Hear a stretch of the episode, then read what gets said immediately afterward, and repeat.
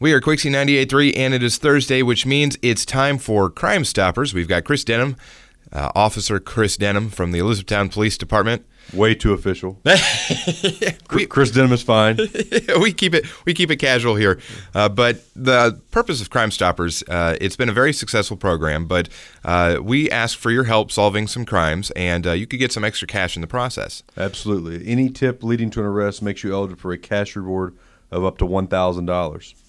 All right. So with that in mind, what uh, what kind of crimes are we looking for a little extra help from the public with today? So we are seeking the public's assistance in locating Christy Belden. Belden is a 49-year-old white female with a last known address in Magnolia.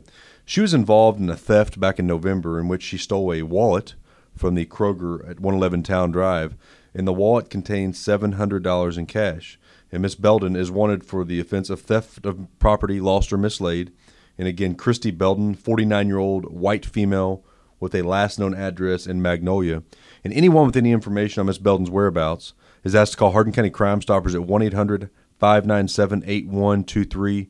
Again, that phone number is 1 800 597 8123.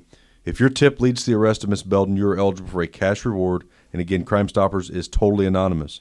It does not have to be this tip, however, or this crime. If you're aware of any other crime taking place in Hardin County, you can call that 1 800 597 8123. And if your tip leads to any arrest or provides law enforcement with assistance that they need in solving a case, you're eligible for a cash reward of up to $1,000.